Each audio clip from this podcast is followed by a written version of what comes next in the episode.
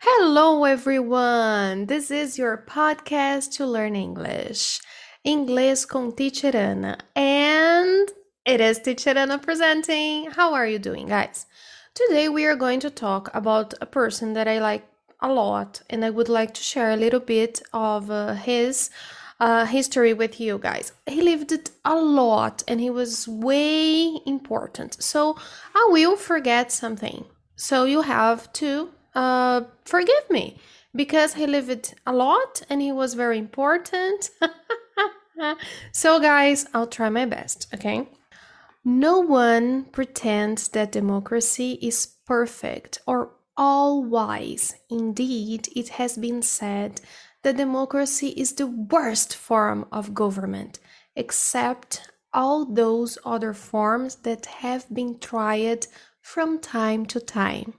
Do you know who said that? If you don't know, just get your coffee ready, your glass of water, and let's listen to the story of Winston Churchill. Okay? He is amazing, guys. Amazing, amazing. You know that here in our podcast, our goal is to help you to develop your listening skills, okay? I try to do this podcast on a regular basis, but you know, I can't because this is a kind of me team and I am the only person who works here, so I cannot keep it up and running with all my classes and you know, I'll try my best. I'll try to keep it more organized. Anyways, uh, today we are going to talk about this very interesting dude, a chubby, bald, and very determined kind of fellow. Um, he was a Nobel Prize winner for literature.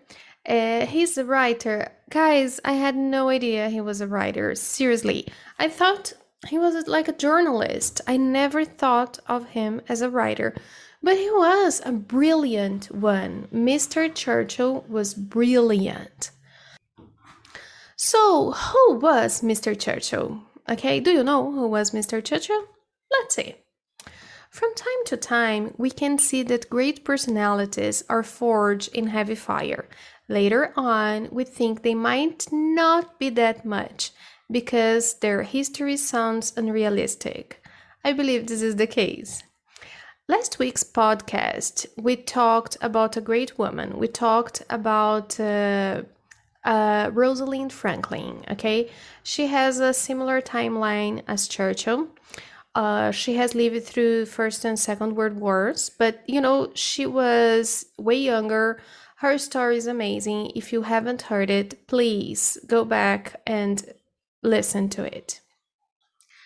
Winston Churchill, let me put this way Sir Winston Leonard Spencer Churchill was born in November 30th in 1874 in Oxfordshire, England. Okay. He was a British statesman, orator, and author, and charan, charan, charan, charan, prime minister for two runs. 1940 to 45 and 1951 to 55. Yes, you have seen him on The Crown.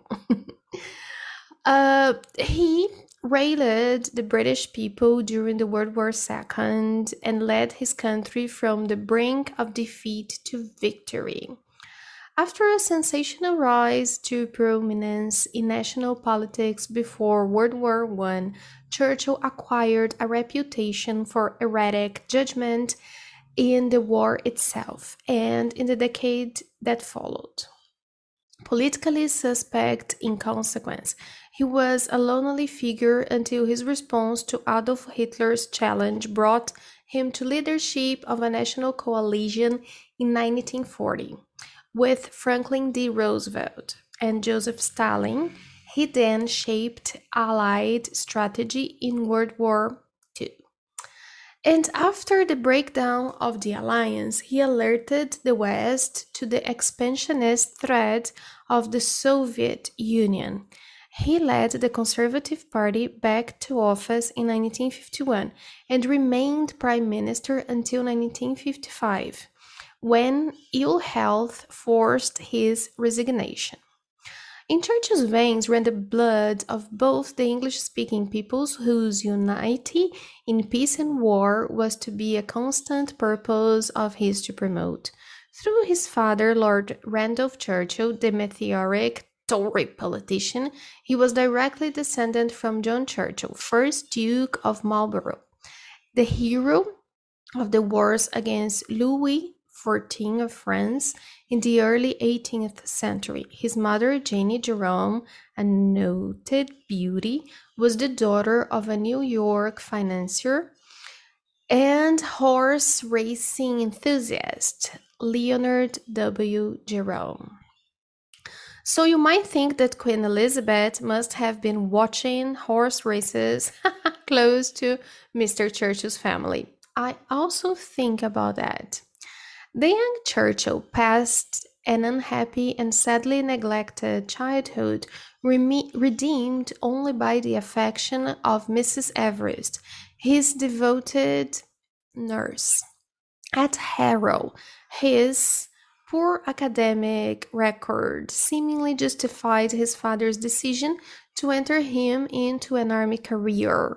It was only at the third attempt that he managed to pass the entrance examination to the Royal Military College, now academic Sandhurst.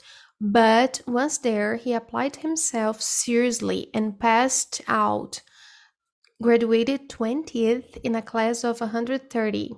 In 1895, the year of his father's tragic death, he entered the 4th Hussars. And what are the Hussars? That was a kind of cavalry from the Middle Age that still on the eve of World War One were still Hussar regiments in British, including Canada, French, Spanish, German, Russian, Dutch, Danish, Swedish, Romanian, and Austro Hungarian armies.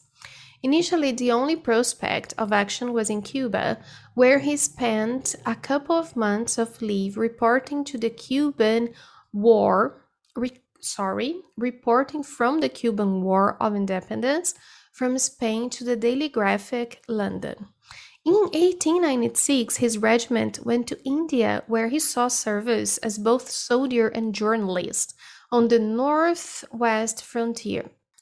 In 1896, his regiment went to India, where he saw service as both soldier and journalist on the northwest frontier. In 1897, Expanded as the story of Malakand Field Force, his dispatches attracted such wide attention as to launch him on the career of authorship that he pursued throughout his life. Let's talk about his written works. In 1897 to 98, he wrote Savrola, a Ruritanian. And then you go like, what the hell is Ruritanian? Well, about Ruritan. It is a fictional country that people nowadays talk about to portray some ideal ideas, you know, some ideal concepts. It's a kind of, uh, I don't know, Arthur's uh, round table. it been like something very um, idealistic. In Brazil, we have a poem that talks about a place called Pasargada, that you have this ideal, if you are friends with the king, you have lots of perks. So I believe it's a kind of, this real written place is a kind of Pasargada. Anyways, and then he got attached to Lord Kitchener's Nile expedition force in the same dual role of soldier and correspondent. The, the River War in 1899 brilliantly describes the campaign. Think about it. If you are not doing well at school right now or work, it doesn't mean anything. Maybe your time to blossom hasn't yet arrived. His political career before 1939, uh, Second World War, remember? The five years after Sandhurst saw Churchill's interests expand and mature, he relieved the tedium of army life in India by a program of reading designed to repair the deficiencies of Harrow and Sandhurst. In 1899, he resigned his commission to enter politics and make a living by his pen. He first stood as a conservative at Oldham where he lost a by election by a narrow margin, but found quick solace in reporting the South African War for the Morning Post in London. He was a writer again, good boy. Within a month after his arrival in South Africa, he had won fame for his part in rescuing an armored train ambushed by Boers though at the price of himself being taken prisoner. Oh, what a hero! But his fame was redoubled when less than a month later he escaped from military prison. Returning to Britain as a military hero, he laid siege again to Oldham in the election of the 19th. Uh, Churchill succeeded in winning by a margin as narrow as that of his previous failure. But he was now in Parliament and fortified by 10,000 pounds from his writings and lectures. You know, he had this position that was very comfortable. Okay. Guys, after a while, Churchill was promoted to president of the Board of Trade with a seat in the cabinet. And he won an election at Dundee in the same year, we're talking about 1908. In the same year, he married the beautiful Clementine Hozier. It was a marriage of lo- love lasting affection that provided a secure and happy background to his turbulent career. They had five children. No TV, guys, no TV. Five kids. Ugh, you know, I have two bunnies five kids. Oh, goodness. During the First World War, uh, it was, you know, it, Churchill was a prepared man. It was no surprise to Churchill. He had already held a test naval mobilization. Of all the cabinet ministers, he was the most insistent on the need to resist Germany. Smart guy. On August 2nd, 1914, on his own responsibility, he ordered the naval mobilization that guaranteed complete readiness when the war was declared. The war called out of Mr. Churchill's energy. In October 1914, he characteristically rushed in person to organize its defense. When it fell to the public, only a delusioning defeat, but in fact, the prolongation of its resistance for almost a week enabled the Belgian army to escape and the crucial Channel port to be saved. Guys, come on. Let's talk about his readiness. He is, you know, one of the things that I like the most about Churchill is that he's always ready. You know, uh, when you were watching TV shows, recently I started watching Peaky Blinders and it is fiction, I know, I'm fully aware of it. But it's interesting because when you are watching it, you have this feeling that you know Churchill, that Churchill knows everything. And there is something that is right and there is something that's wrong. So we, we have this black and white situations. But then when Churchill comes and then he brings a perspective that you have hundreds of shades of gray. So it's not everything black and white. There is a scene. Uh, I'm not going to give any spoilers here. I'm talking about a metaphor he uses. He's talking about war, and uh, he says that Fulano de Tal, you know, um, kind of regular John, is ascending to power. And then he asks uh, another person. If you watch it, you know, right?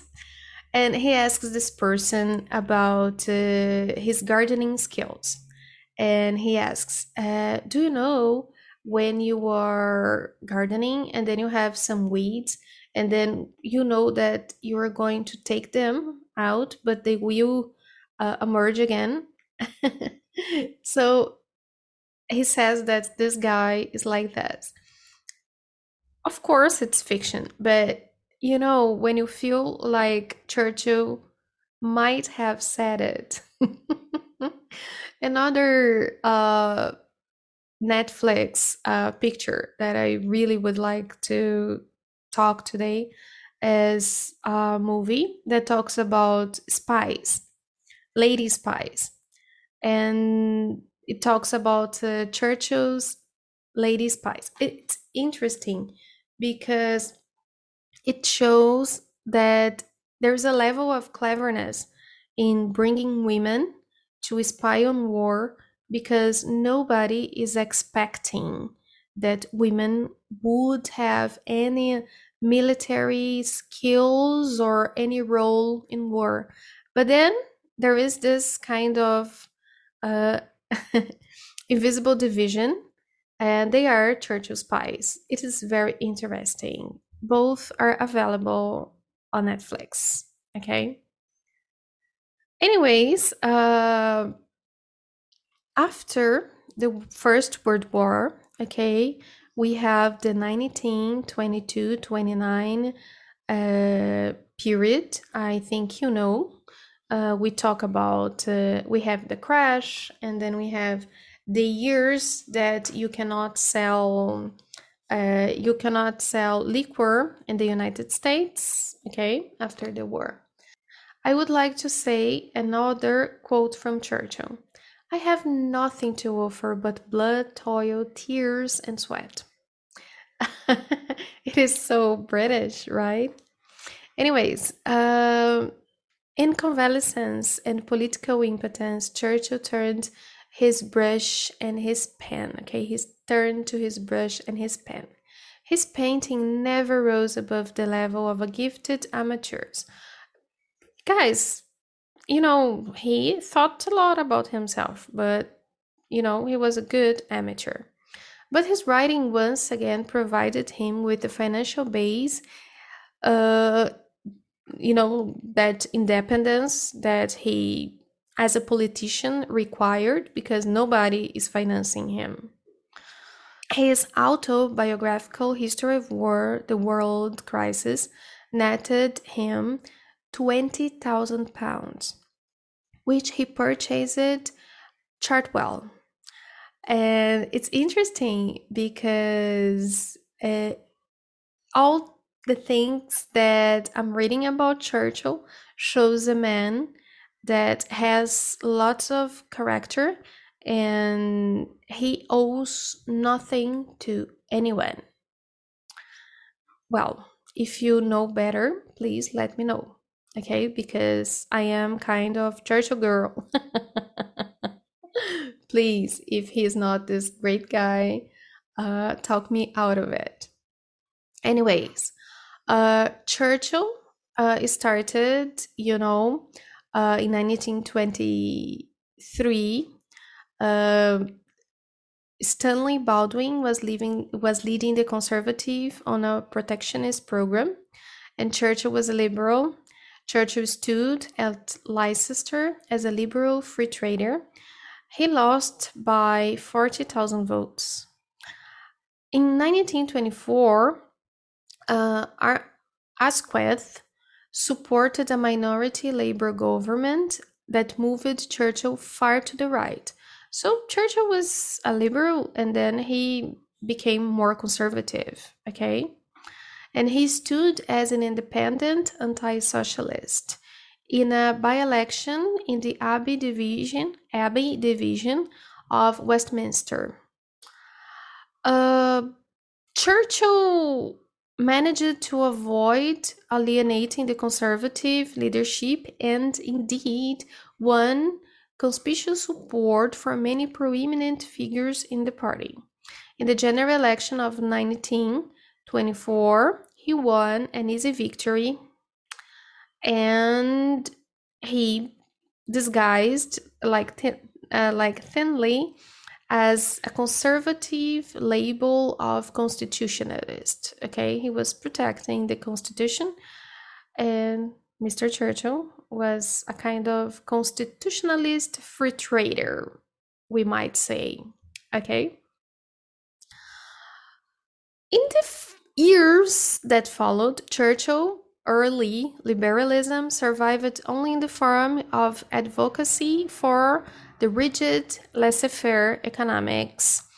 For the rest, he appeared repeatedly as the leader of the diehards. Okay, so Mr. Conservative, we know about. Okay, it's interesting. Uh, that he his first move to restore the gold standard. Remember guys the gold standard and how the countries they have this kind of gold uh, uh, savings you know something like that. I might bring it up one day but not promising.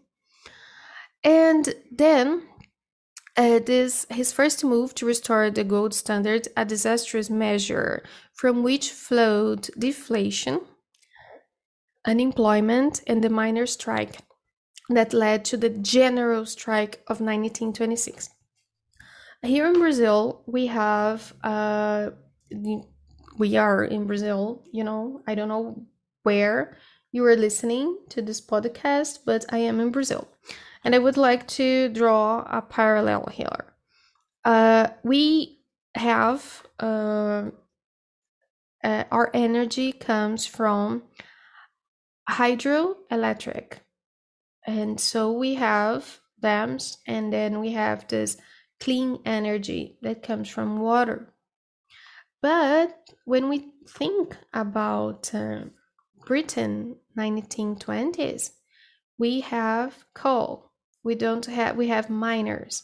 So if you're a Brazilian, I would like you thinking a little bit if you could remember that we had a truck driver strike, I guess in 2016, 2017, I guess. Uh, it stopped the country.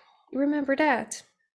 We had no fuel and lots of gas stations with kilometrical lines Anyways, so think about it. Uh, we when we had this problem, our concerns were only about transportation. So could you imagine what happened to the economy if everything was connected to fuel? So in this case, we are talking about trains. We are talking about um, uh, heat for houses. We are talking about economy. We are talking about uh, light so we we're talking about hospitals, and we are talking about uh, all the economy. Okay, Churchill offered no remedy ex- except the cultivation of a strict economy, extending even to the armed services. Churchill viewed the general strike as a quasi revolutionary measure and was foremost in resisting a negotiated settlement. He leaped at the opportunity of editing the British Gazette, an emergency official newspaper which he filled with bombastic and frequently inflammatory propaganda. Of course, against labor parties and communism. The one relic of his earlier radicalism was his partnership with Neville Chamberlain, a minister of health in the cautious expansions of social services, mainly in the provision of widows' pensions. In 1929, when the government fell, Churchill, who would have liked a Tory liber- liberal reunion, deplored Baldwin's decision to accept a minority Labour government. The next year, an open rift developed between the two men. Churchill resigned from the shadow cabinet and threw himself into a passionate, at times almost hysterical, campaign against the Government of India Bill in 1935, designed to give India dominion status. Another quote from Mr. Churchill India is a geographical term. It is it is no more a united nation than the Ecuador. Winston Churchill. Uh, when in 1931 the national government was formed, Churchill, though a supporter, had no hand in his establishment or place on its councils. He had arrived at a point where, for all his abilities, he was distrusted by every party. Remember, guys, he was a kind of an independent, so he had no ties to anybody. He was thought to lack judgment and stability and was regarded as a guerrilla fighter impatient of discipline. He was considered a clever man who associated too much with clever men. Began Beaverbrook Lloyd George, and who despised the necessary humdrum associations and compromises of practical politics. Again, independent. Okay. Interesting fact here is that Churchill persistently argued the case for taking the German threat seriously.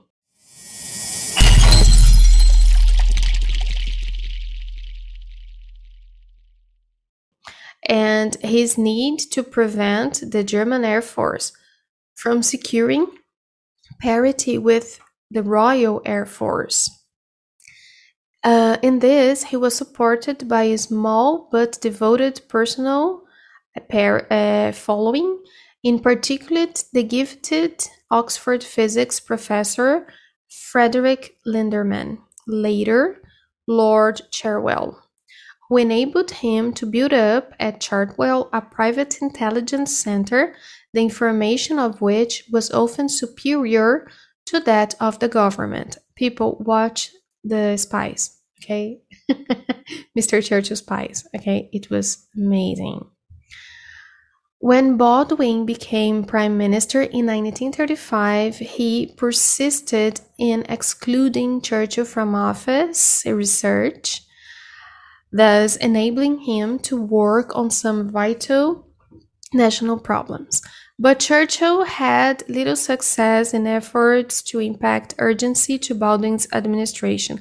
The crisis that developed when Italy invaded Ethiopia in 1935 found Churchill ill prepared, divided between a desire to build up a League of Nations around the concept of collective security and the fear that collective action would drive Benito Mussolini into the arms of Hitler. That we know what happened. The Spanish Civil War 1936 to 39 found him convinced of the vir virtues of non-intervention, first as a supporter and later as a critic of Francisco Franco. Such vagaries of judgment, in fact, reflected the overwhelming priority he accorded to one issue the containment of German aggressiveness.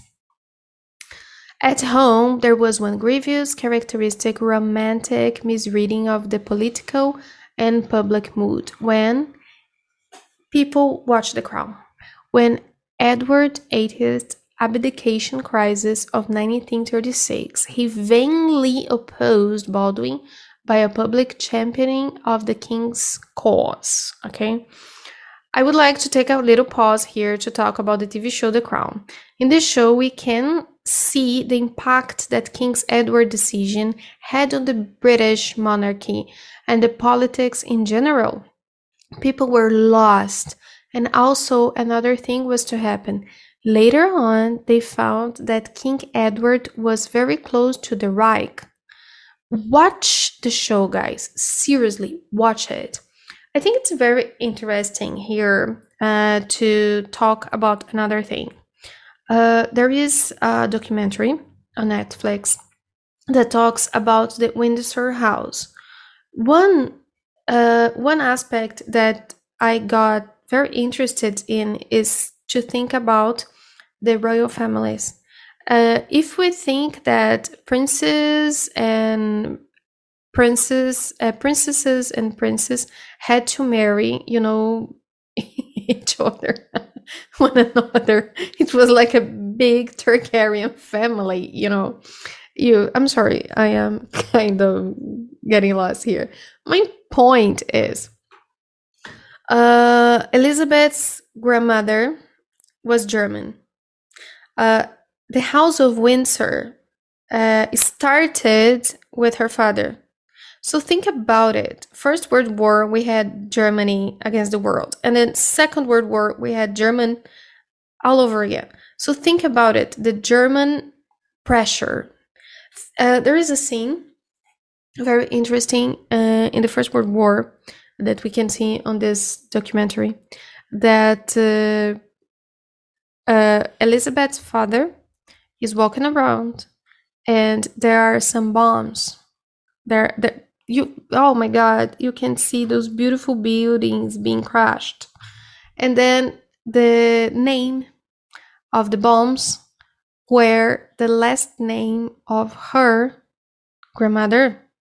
So it's interesting to think that it's all connected imagine how difficult it was for the royal family to see that cousins from russia uh, were killed and expelled from the uh, from the castles. And same thing happening in germany and lots of royal families falling falling falling. And then you have to rebuild this idea that the royal family is close to the people and then you have a person like Mr. Churchill that believes royal family, that believes tradition, that believes the constitution.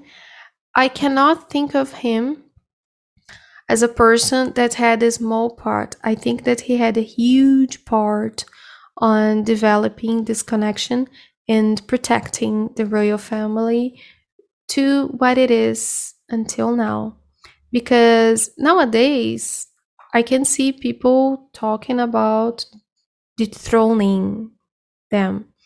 But when all other monarchies were just, I don't know, vanishing, uh, you have this fear that something might happen. But think about it at that point, it didn't, you know? I'm just wondering. I think I, I will return to my script here or I will start to trip around. Another quote from Mr. Churchill. It's about diplomacy. And if you're Brazilian, I really would like you to consider stopping this podcast, getting some coffee, and thinking about this quote. To jaw jaw is always better than to war war. Winston Churchill. I want you to reflect here that to jaw jaw means to talk. So to talk is way better than to war. Okay. During the Second World War, the we can say that Mr. Churchill's previous career had been a preparation for wartime leadership. An intense patriot, a romantic believer in his country's greatness and its historic role in Europe, the empire, and the world, a devotee of action who thrived on challenge and crisis, a student, historian, and veteran war, a statesman who was master of the arts of politics, despite or because of long political exile, a man of iron constitution, inexhaustible energy, and total concentration. He seemed to have been nursing all his faculties so that when the moment came, he could lavish them on the salvation of Britain and the values he believed Britain stood for in the world. Another thing that I really like to quote here that I really like it is this the maxim of the British people is business as usual. So think about it. We are talking about uh, wartime, President Roosevelt uh, replying to Churchill, and we're talking about Churchill as a this restless energy power and uh, working with ministerial colleagues and his department and trying to make this league to force uh, nations together and to defeat the this kind of uh, th- this thread that he kind of has foreseen it. And then imagine this you it's something that's happening. You know how dangerous it is? You were trying to do something to prevent the world from a catastrophe and somehow people think you are hysterical on it you know? He was trying to energize this anglo french united uh, coalition, and then United States came to help a little bit too late, in my opinion. Okay, think about their king. Watch the movie; it's very good. As Prime Minister, the German invasion of the Low Countries on May 10, 1940, came like a hammer blow on the Norwegian fiasco. Chamberlain resigned and the foreign secretary to succeed him, but Halifax wisely declined. It was obvious that Churchill alone could unite and lead the nation since the Labour Party, for all its old distrust, distrust of Churchill's anti socialism, recognized the depth of his commitment to defeat Hitler. So he was admired by his enemies. A coalition government was formed and included all elements to save the left, to save the far left and right. It was headed by a war cabinet of five, which included first both Chamberlain and Halifax. A wise but also magnanimous recognition of the numerical strength of Chamberlain conservatism. Okay and the two labor leaders, Clement and Arthur Greenwood. Okay. Uh, we can say that Churchill addressed the parliament in a very vivid and interesting speech. Uh, we have the the link to this speech. Uh, you can check on our website or the description of this episode please click on it and see Mr. Churchill talking. You know. Um, now we are going to talk about this wartime, and I have to say that the effort was designed to match the gravity of the hour. After, after the Allied defeat and the evacuation of the battered British force from Dunkirk, Churchill warned the Parliament that the invasion was a real risk to be met with local and confident defiance. Let's talk about the movie Dunkirk. It is a movie directed by Christopher Nolan. The movie is from 2017. If you haven't watched it, it's time to do it. I watched it in the cinema. The cinema. I miss you, cinema. Actually, I am fully vaccinated. I'm so happy that I am, and I hope to be confident enough to go back to the cinema soon. Okay. Um, Faced with this swift collapse of France, Churchill made repeated personal visits to the French government an attempt in an attempt to keep France in the war, culminating in the celebrated offer Anglo-French Union in on June 16, 1940s. Okay. Churchill was in his element the firing line at fighter headquarters inspecting coast defenses and anti-aircraft batteries. Churchill was amazing, guys. Seriously. Well, another painful and more debatable decision falls on Churchill. The French fleet was attacked to prevent its surrender to Hitler. A heavy commitment was made to concentrate bombing of Germany. At the height of the invasion threat, a decision was made to reinforce British strength in the eastern Mediterranean. Forces were also sent to Greece, costly sacrifice the evacuation of Crete, looked after Gallipoli, and Churchill came under heavy fire in Parliament. Oh, Greece! If you watched The Crown, remember Prince Philip, okay? Watch The Crown, guys. Seriously, seriously. Well, uh, another quote from Churchill. It's about the truth. It says, In wartime, truth is so precious that she could always be attended by a bodyguard of flies. this is a very good one, you know, very good one. We all know about Churchill's uh, formation of the Great Alliance and how important it was. And he was a great voice against communism forces, you know.